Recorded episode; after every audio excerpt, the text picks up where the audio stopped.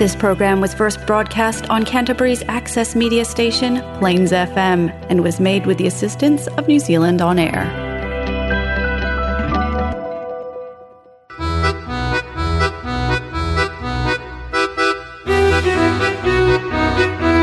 Next on Plains FM, we have Polish culture and traditions on Polish Waves.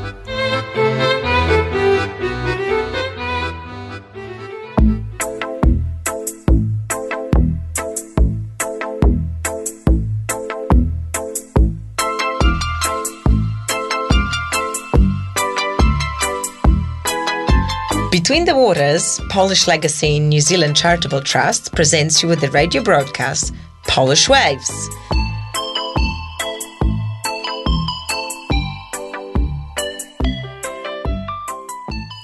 Dzień dobry from Poland. My name is Tomek and you are listening to Polish Waves on Plains FM.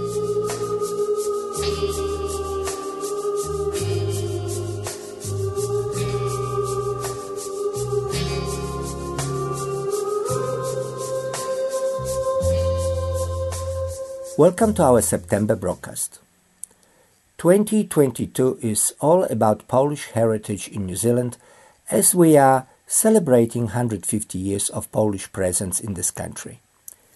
So, we will continue sharing Polish stories and historical facts about early Polish settlers and the generations after, like us.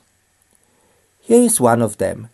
Historian and storyteller Margaret Copland shares with you the story of four generations of Polish immigrant family. For her contribution to Polish culture, Margaret has been in 2020 awarded a Badge of Honor Meritorious for Polish Culture. Tēnā koutou katoa. 150 years ago, a ship called the Friedeberg was sailing in the Southern Ocean. It had just passed Tasmania. The weather was fine. The winds were light and variable, and the 292 immigrants on board had been 81 days at sea, and they were finally in New Zealand waters, approaching the Snares, which is a group of tiny, wild subantarctic islands inhabited by penguins. And then the fog came down, and they saw nothing more until they anchored off Godley Head on the afternoon of the 30th of August. We know this from the Lyttelton Times, who got it from the ship's log, because there's no diary in the museum for the Friedeberg. The ship carried assisted passengers only, no cabin passengers, and it came from Hamburg, and none of the immigrants spoke English. They were 54 families, 15 Danish, 12 German, 6 Norwegian, one Swedish, and 20 Polish. And on arrival in Lyttelton, groups of local German and Scandinavian settlers turned up to welcome their fellow countrymen. There was no such welcome for the Poles. They were the first. The German speaking, bilingual, Catholic, and the most foreign of foreigners. They came from a province called West Prussia.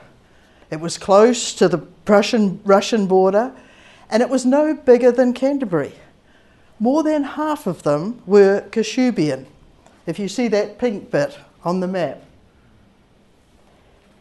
Well, to figure out what all that's all about, I'm, we are going to go back to the 7th century for five minutes of Polish history on the banks of the Dnieper. It was some time ago, came the Huns and the Goths. They were not nice to know. So for some Slavic tribes, it was pack up and go.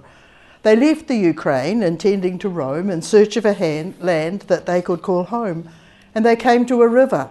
It was deep, it was wide, but they knew as they stood on the shore they could cross. They had crossed such rivers before. Over the river, what could they see but wetlands and forests and plenty of trees? Visigoths had once made it their home, but they'd moved on to the sacking of Rome.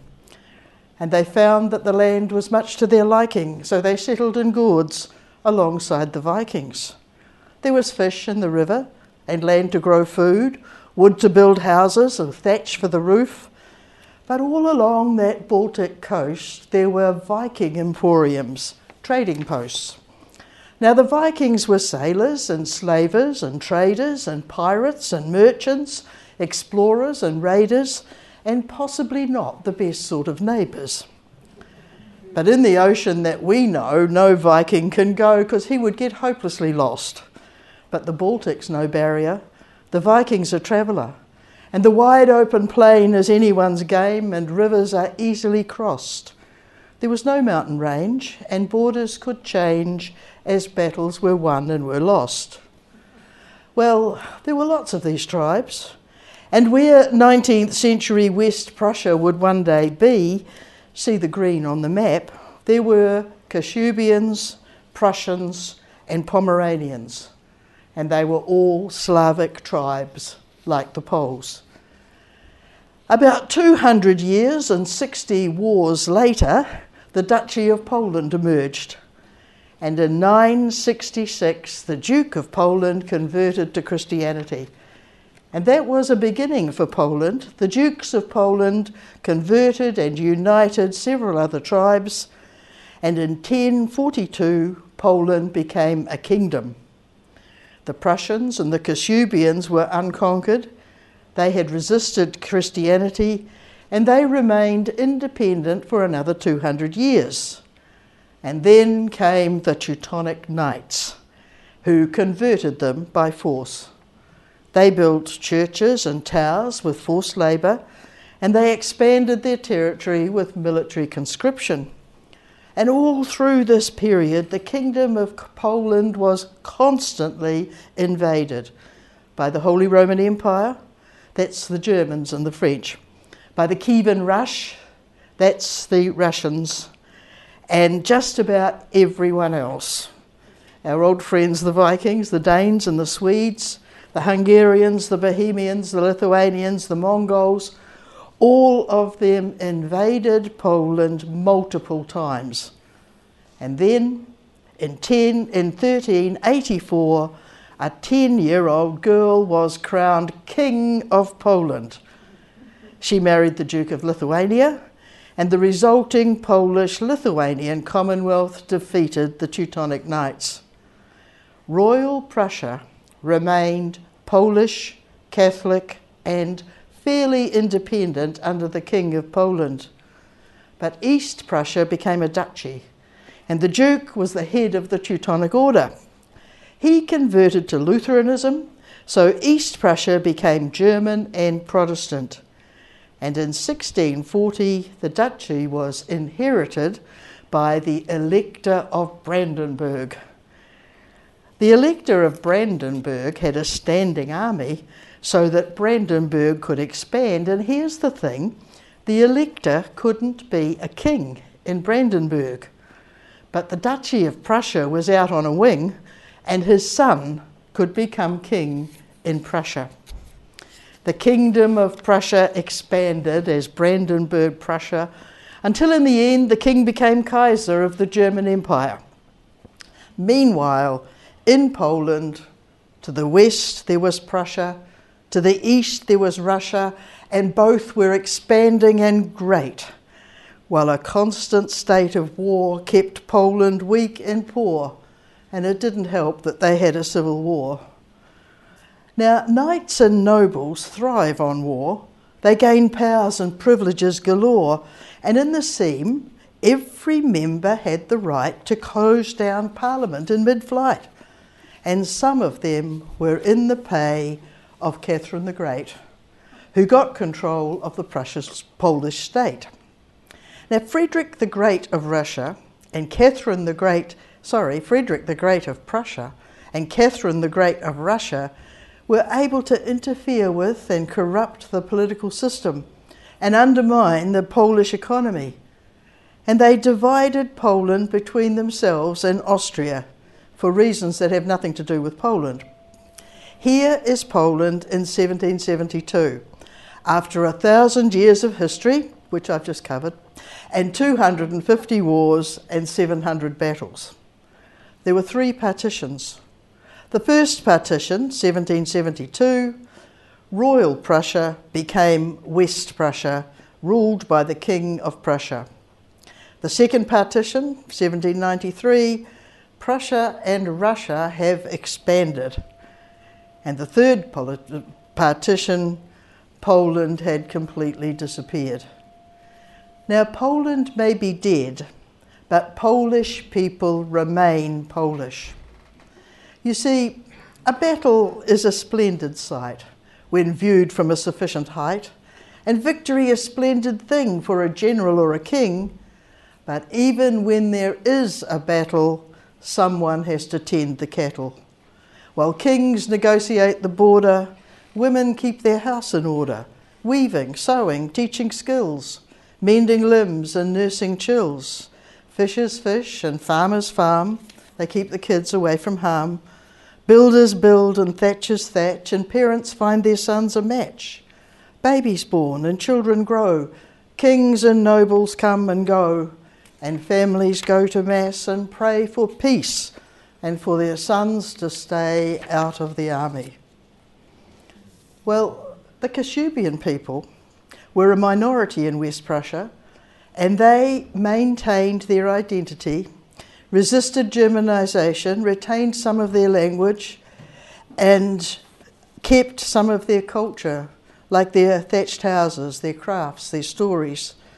Oh, they were Catholic and Polish, but they were separate nevertheless. And they lived in the swamps and forests southwest of Danzig for a thousand years.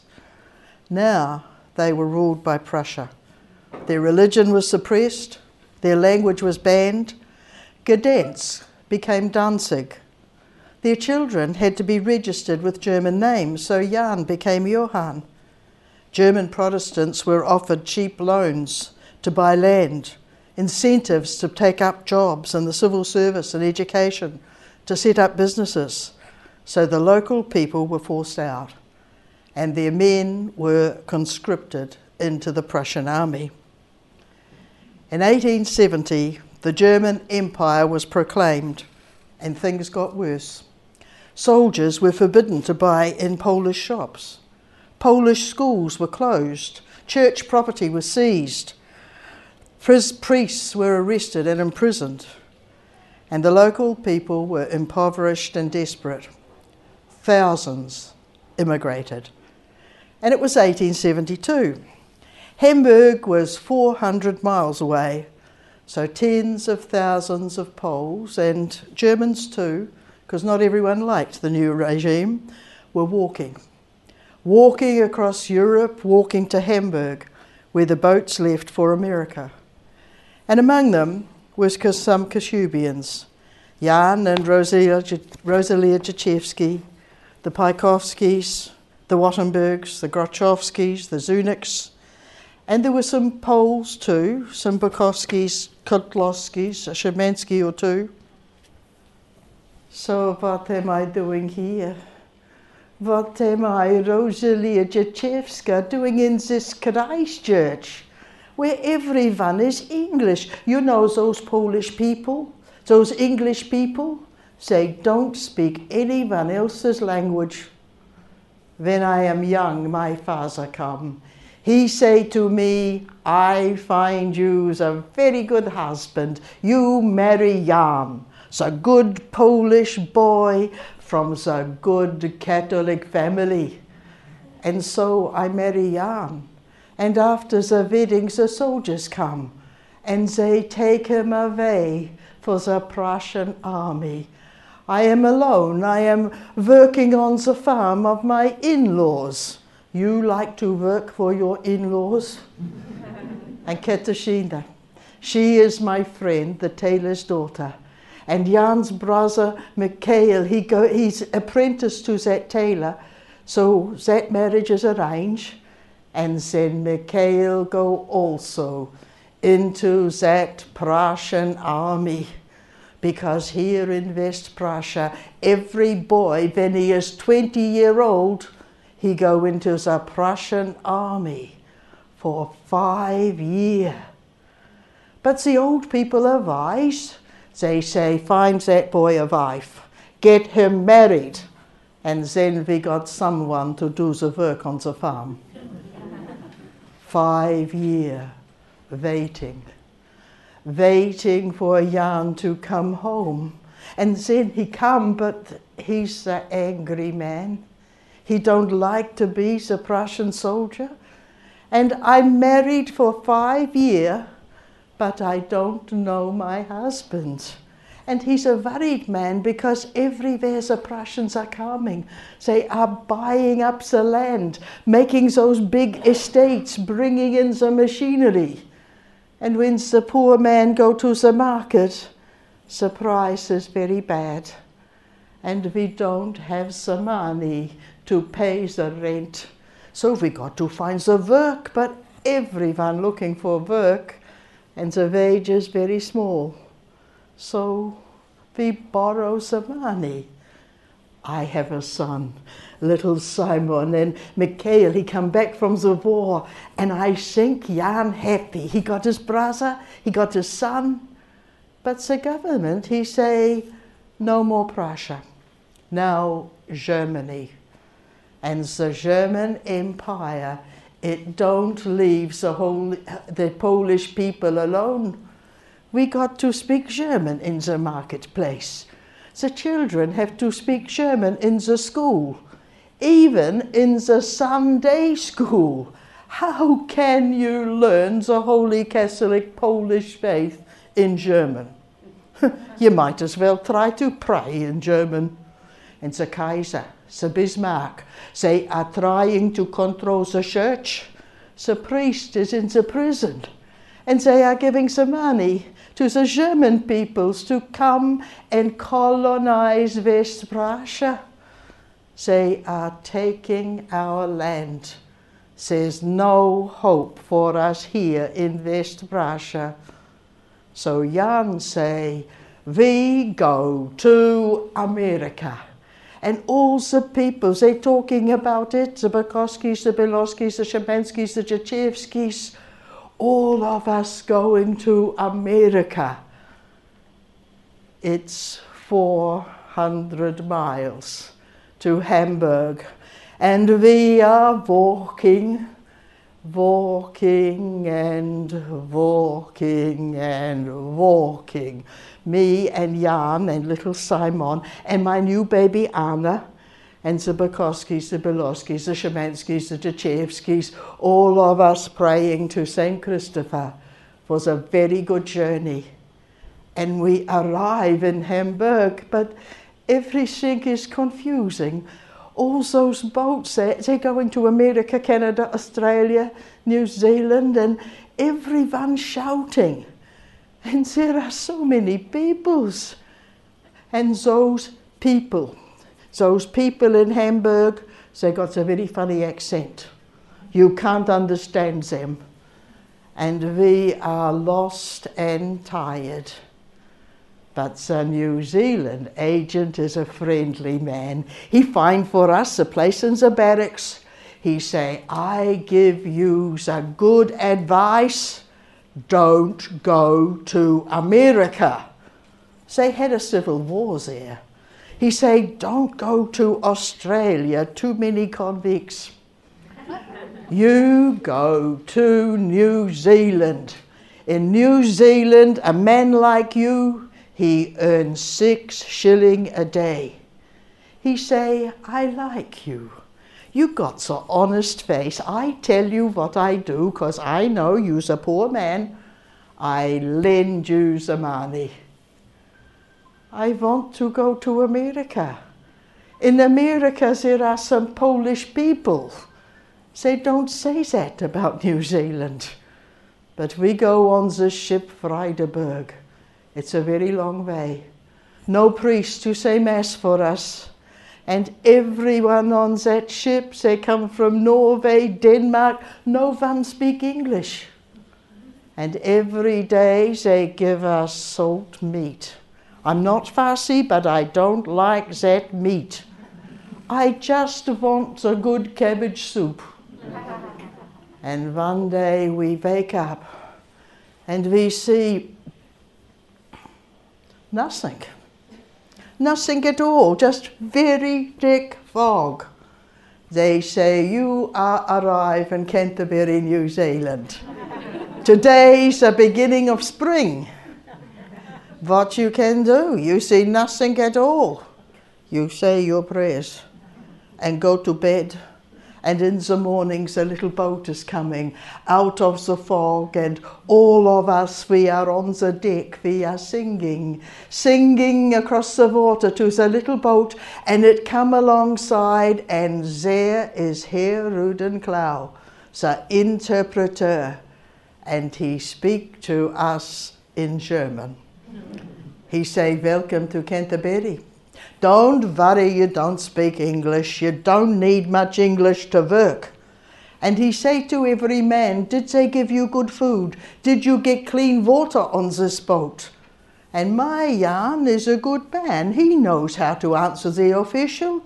They ask him the question, he say, Yeah, yeah, yeah. But some of those other Polish people, they complain. And the reporter is there writing, writing, writing in the newspaper it say Polish people complain. It's not good. Monday morning we get off the boat, we get on the train, we go straight through the tunnel, we are in Addington Christchurch in 20 minutes and they give us such good food. Fresh potatoes, fresh mutton, Oh, and the water in that Christchurch, the best in the world. For three days, we are looking around Christchurch. We go to the botanic gardens. We see all the little trees. They are planting there. We go to the square. And there is that Protestant cathedral, green with moss they start to build eight year ago and they run out of money. Friday, we are in the barracks. We are waiting for the employer to come. And he come to the single women, he come to the single men, but he don't come to the married peoples. We are 54 family, four employed, but Saturday better. 27 family employed, but not the Bukowskis, the Bilowskis, the Shamanskis, the Jachevskis. All of us are still waiting in the barracks. But Sundays they close the barracks and we go to church, the Church of the Blessed Sacrament in Barbadoes Street and all those good Irish people. They make us very welcome. Says the Irish woman there. She married to the German man. She talk with us. She say all the people at the church are Irish, but the priest is French. but don't worry, the mass is in Latin. I say to Jan, you pray to St. Joseph, find us the work while I pray to the Virgin just in case. and all the week we are waiting in the barracks, and no one is coming to employ us. And the next week also. So I say to Jan, we pray to St. Jude, the patron saint of the hopeless cases. and of course our prayers are answered. Mr. Holmes, he comes into the barracks he say, all of you, you come to my home in Pigeon Bay. So if we go to Pigeon Bay, he give us a house. It's a very bad house, but Mr. Holmes is a good man. He say, I give you the dynamite and the bullock team. You blow up those stumps, you pull them out of the ground and makes this land ready for the farmer. And for that work, I give you six shilling a day. He say you can plant potatoes on the wasteland, you can shoot the rabbit, you can catch the fish. And one day, my Jan, he go into the forest and he see a pig, a wild pig, and he shoots that pig. And I am afraid because in West Prussia, if the man shoots a pig, they hang him. And what would I do if my Jan was in trouble? And Mr. Holmes, he come and he sees that pig. He say, a fine pig, Mr. Dachevsky. he don't care. Said, Jan, shoot a pig. So I say to a Jan, we are now the aristocrat. the summertime come. Ground very hard, you can't pull stumps, but everywhere growing the grass, the cock's foot, and it belonged to no one. So we go into those hills and we harvest and harvest that cock's foot, two months, a year's wages. So we write to Katarzyna and Mikhail, we say, This is a very good country.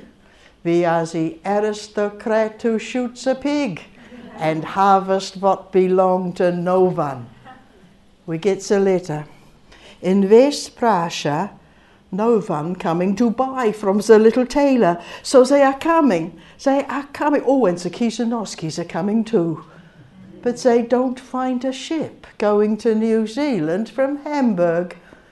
They get on the wrong boat and they go to Australia. And it's a very bad boat.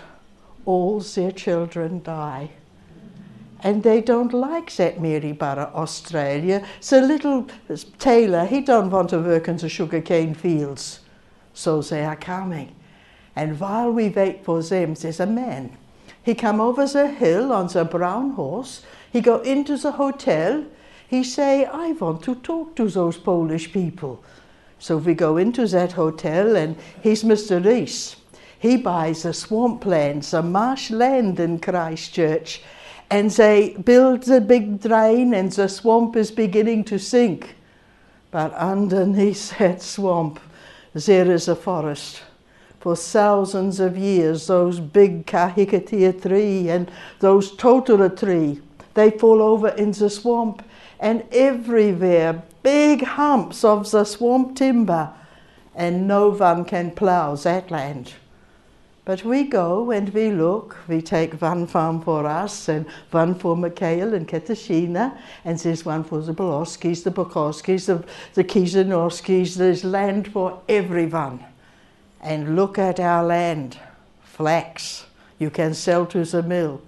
Rushes for building the roof and making the floor. And all of us together with the pick and the shovel, the bullock team, pulling out of the swamp those great logs of kahikatea. No good for any sink but firewood. And we have firewood for several generations. but the totara don't rot. You take to the mill, you sell for the very best timber. And when the summertime come, we go back to the hills and harvest the grass that belong to no one. And one day, one day our land is clear and drain. We can plough. We plant carrots.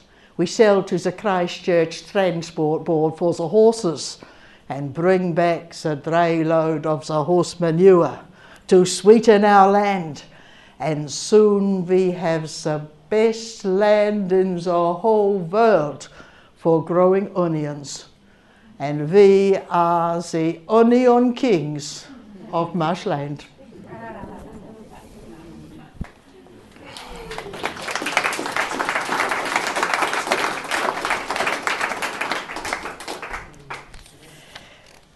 Now, these are the Polish families who settled in Marshland, and the ones in red are Kashubians.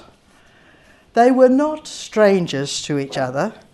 You see, Elbrick Wattenbach's grandmother was Jan Tchevsky's Aunt Magdalena, and another aunt had married Jan Szymszomski's father, and Jan's wife, Rosalia Piekarski, well, she was related to Michael Piekarski, and Jan's brother Mikhail had married Katarzyna Kizanowski, and Valentine Kizanowski was her brother, and the Zuniks, well, they were neighbours. Martin Shaluga and the Shemansky brothers, and Joseph Bukowski and, the Tom, and Thomas Bukowski, were not in the, um, that, that, that group, but they promptly married into it. They were pretty successful in Marshland eventually. The swamp, once drained, was prime market growing land. Their children did not grow hungry, and the cocksfoot harvest continued to provide spending money for the boys right up until the 1920s. and they freeholded their land, and I was told that they lived off the fat of the land. But that wasn't the whole story. It didn't fit the life that they had. Their livelihood was in rags. So they covered themselves in the faith they were born. Unchanging faith might keep them warm, and they went on trudging through the storm. Winds of change, rough and loud, huddled in a family crowd, they left the land in endless strife, hoping for a better life. It didn't fit, the life they once had, so they traded it in for a pig and a poke, for a life unseen in a rocky boat, and they wore their faith like an overcoat. It didn't quite fit, the life that they got, the swamp that they settled, a difficult spot, but they had land. And, the, and, and there was mud and swamp, swamp timber, and they had land. No Prussians or Russians, just wind on the sand. Old customs and language in this bountiful land eroded away like wind on the sand. In those first few years, earning a living was everything. There were no proper roads. They spent their winter marooned in a sea of mud. Their church was Irish. The road to Mass was impassable a lot of the time, but they clung to their religion. There was no school in Marshland until 1888, and the children of Michael and Katarzyna missed out on education. The swamp was drained, the roads were formed, a school was opened, and the new St Mary's in Manchester Street became their church. But a generation had grown up without education. New Zealand born, but still foreign, still Polish speaking. Their English was not great. German families from West Prussia had also settled in Marshland, and the old animosities lived on and were played out in the courts. There was rather too much alcohol, and the local policeman had his prejudices. It was, in particular, not at all easy for a good father to find proper marriage partners for his children. I suppose I had better introduce myself. I am Rosalia's sister in law, Katarzyna. But the people here say I can't pronounce Katarzyna, not even Katarzyna Jachewski. So they call me Mrs. Michael. And I am very English now. And Michael is my husband. I am waiting for him. Have you seen him? They say he looked like the Kaiser. And the Kaiser, he looked like the Tsar. And the Tsar, he looked like Prince Edward of England. All those kings looking like my husband. This morning, he takes a black pig to the market in Addington. It's five o'clock in the night time for him to be coming home. He's a good man, my Michael, a good man, and he knows a thing or two. Of all the people here in Marshland, he is the one who is speaking English the best, and reading and writing it too. So when the Polish boy get into trouble, he is the one who go to the courts to translate. He's a good boy, my Yoni a good boy, but that policeman, he pick on him. Michael, he say, always that policeman pick on the Polish boy. And when the policeman start talking to our Mary, he marry her straight away to the good Polish boy. He say, we can't have Mary marrying the policeman who pick on the Polish boy. Look at the time, half past six, and Michael's still not home from the market. Oh, but he's a good man. You know, he's a very good father. He's very proud of our Yoni. Such a good boy, Yoni. He works so hard all the week. He go to mass every Sunday. And he's a very good son. But the Saturday night, oh, the Saturday night, he go to the hotel and they come home with the black eye and the cut lip and the policemen they pick on him, and Michael has to go to the courts to translate. Where is that Michael? I think he go to the hotel after the after the market. I but Michael, but Yanni, he's a good father. He stand up for Yanni. He play his fines because he says a policeman he pick on the Polish boy. But I say to him, that boy need a wife. He's 26 year old and you not yet found him a wife. If he had a wife, he would stay out of trouble and not go to the hotel no more. And what about Francesca? She 21. She is a very good housekeeper. She needs a husband. So Michael, he go and he buy her some land for her dowry and he buy a farm for Yanni. And he is looking everywhere for the wife for Yanni and the husband for Francesca. Oh, 12 o'clock in the night and Michael still not home from the market. I think maybe he go to the hotel and then he's a tired man and he go to sleep. Maybe, oh, he got a good horse. That horse will bring him home. And I am saying the rosary and play, praying so that the horse will come home safely. Two o'clock in the morning. And I'm not thinking that Michael is drunk and drowned in the ditch. I'm not thinking that he might have a woman. Michael does not do such things. No, I'm not thinking those things. I am just trusting in him and trusting in God. Five o'clock in the morning, and Michael's still not home. And I am keeping myself very nice and calm because you see, the, the wife always stay nice and calm for the husband to come home to.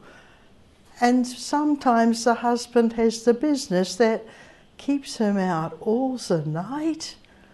I am trusting my husband and trusting in God. I think I get up and light the fire. Maybe I do the washing. 11 o'clock in the morning. And there is Michael. I go to meet him. I say, What are you doing, you stupid, stupid man? Drinking and drinking all the night, spending all our money on the whiskey. No wonder you're Johnny always in trouble. Look at you. He say, Why you so angry woman? Why you not trusting me after all these years? Yesterday I am thinking of nothing but how to make my Katarzyna happy. And I makes a very good bargain. But you not even pleased to see me. What sort of wife do I have? Do I get my breakfast? I am wanting a cup of tea, but all I get is the headache. and I am wanting the aspirin. I say, what are you talking about? He say, be patient, woman. But I tell you everything, but first I want my breakfast. So I go and heat up the porridge and bring it to him, and I fry him the bacon, the eggs, the black pudding, and the piece of bread. And I give it to him, and I say, Now tell me, what is it you're talking about? He say, Do I get a cup of tea? and the aspirin? So I bring him those things, and I wait and he say, yesterday I took the black pigs to the market in Addington and they put them in the pen and I am sitting watching my pigs, wondering if someone will come to buy. They are very good pigs. I say, yeah, yeah. I don't want to hear about pigs. He say, there is beside me a man, Charlie Fitzpatrick. I like him he say, Oh, it's good to see you, Michael. It's good that it is. And it's a fine pair of animals you have there, a fine pair. I say, Hello, Charlie. How is your wife? Oh, right as a trivet, Michael, right as a trivet. And how is your wife, the beautiful Katarzyna? I say, my Charlie, I am the lucky man. My Katarzyna, she grow more beautiful every day. But how is your children? Oh, I'll be honest with you, Michael. I'm a little bit concerned. Four sons I have and four daughters, and there's not a wedding or a grandson in sight. Oh, my daughter, she's got no taste in men. And I'm just hoping in my hopes on my boy John. He's a very bright boy. Educated like a gentleman he is, and a small fortune's been spent on his education. But he's needing a wife, and he's showing no signs at all at getting one for himself. Oh, but how are all the little Michaels? I say Mary is married, and I got the four grandchildren. And Yanni, oh, such a good boy, Yanni. He works so hard. And I buy him a very nice farm.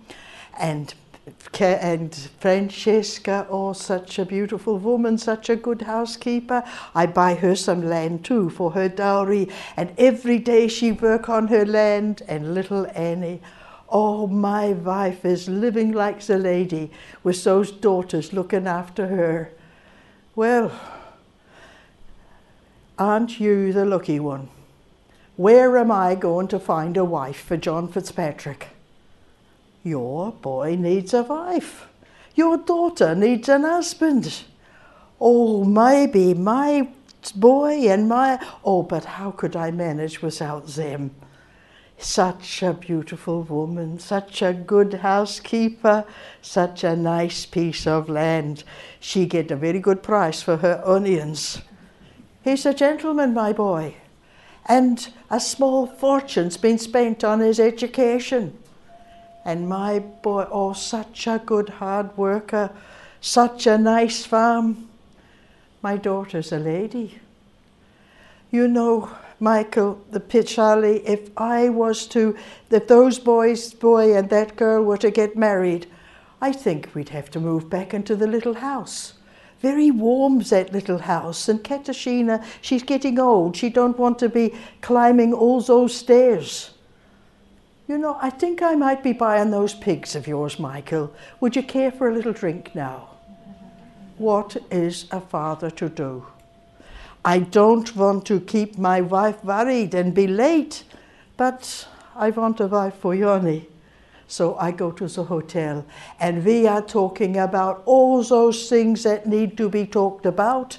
We makes a very good bargain and I want to go home to my wife, but Charlie, he say, no, we got to have the little drink to seal the bargain. It's the proper thing to do. So I have the little drink and then I want to go home, but then Charlie, he say, well, we got to sing the little song. You know, these Irish, always they want to sing a little song. So it gets late, and I am going home hurrying to my dear wife, and I am coming down Colombo Street when I trip and I fall. And that policeman, the one who pick on Yanni, he is there, and he say I am drunk, and he lock me up. But I got a wife for Yanni and a husband for Francesca.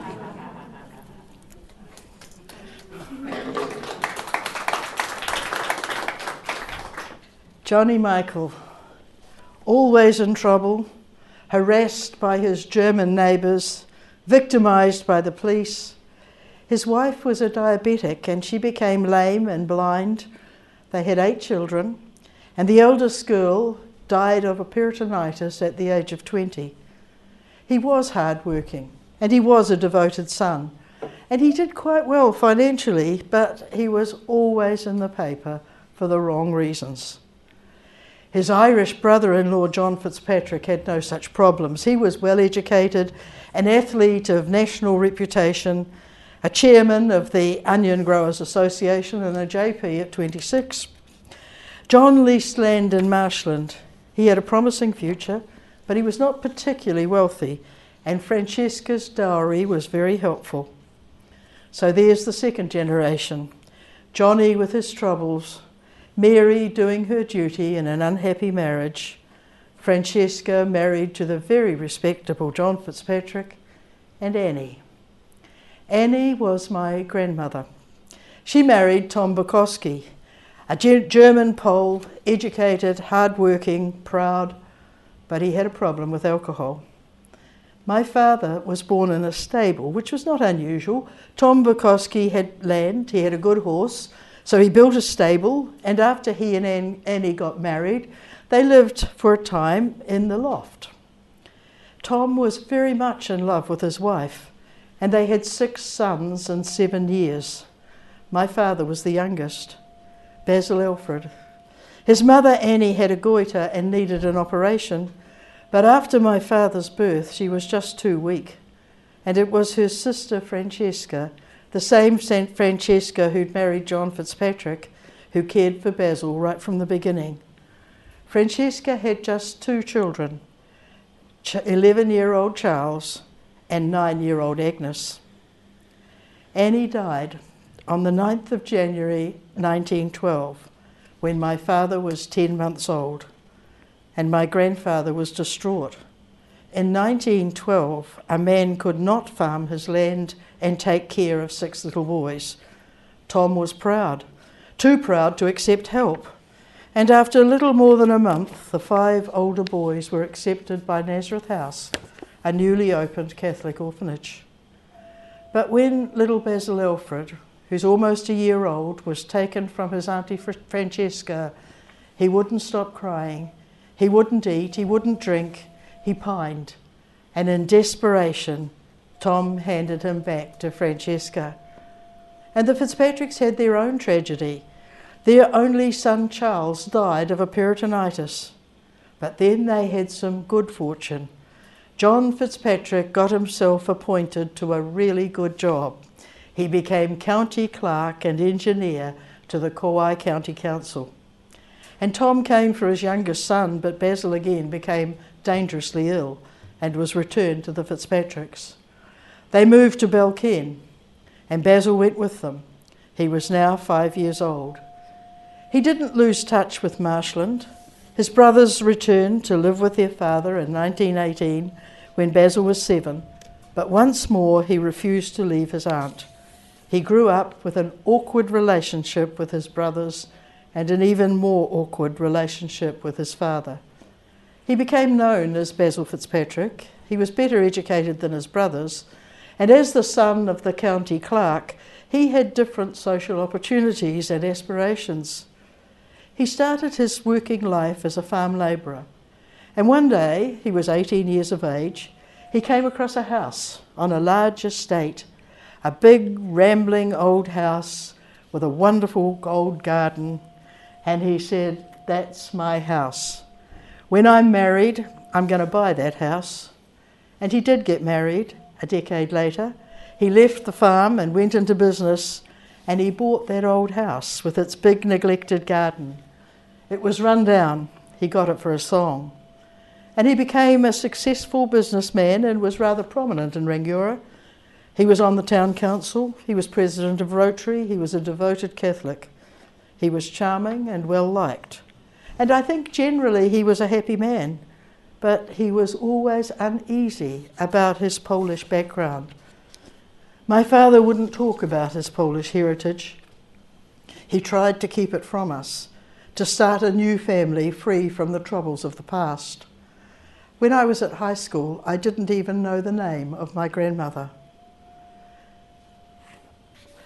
I was born in Rangiora where sky opens before you and the southerly splatters with rain, the youngest of four, conceived in the war on the tides of triumph and pain.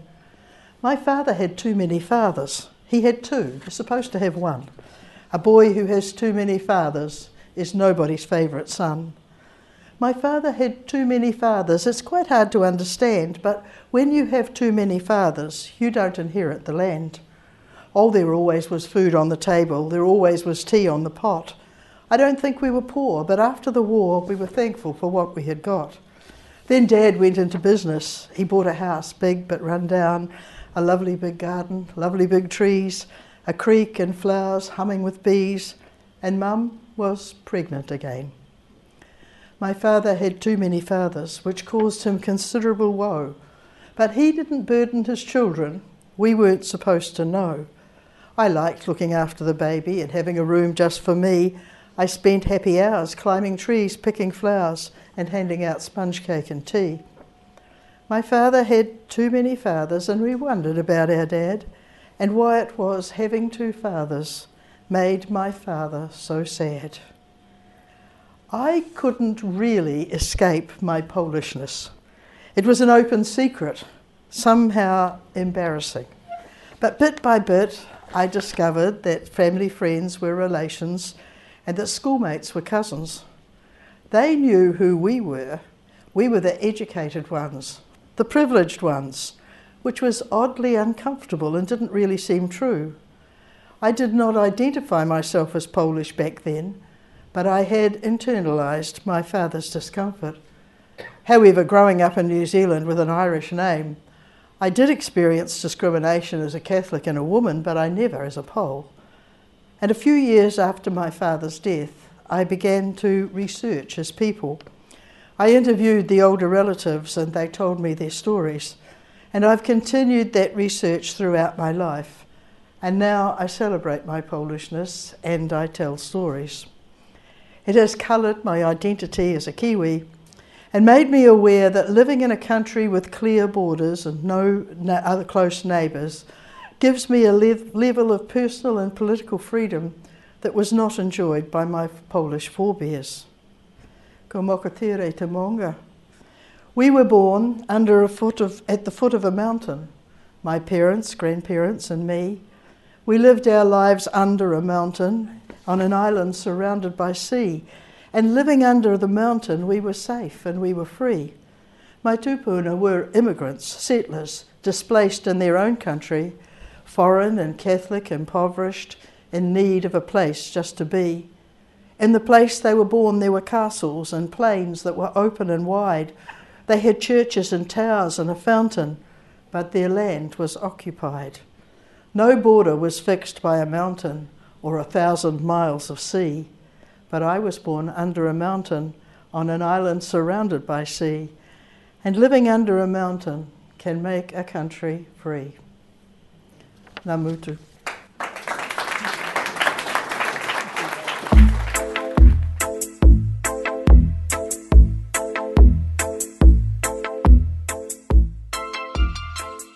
Goodbye. You were listening to Polish Waves on Plains FM, Canterbury Community Access Radio Station. We are here every second Friday of the month at 8 pm, and then you can find us on Spotify under Polish Waves. Look up our Facebook page, Between the Waters, Polish Legacy New Zealand, and tune live next month on Friday, the 14th of October. Do usłyszenia!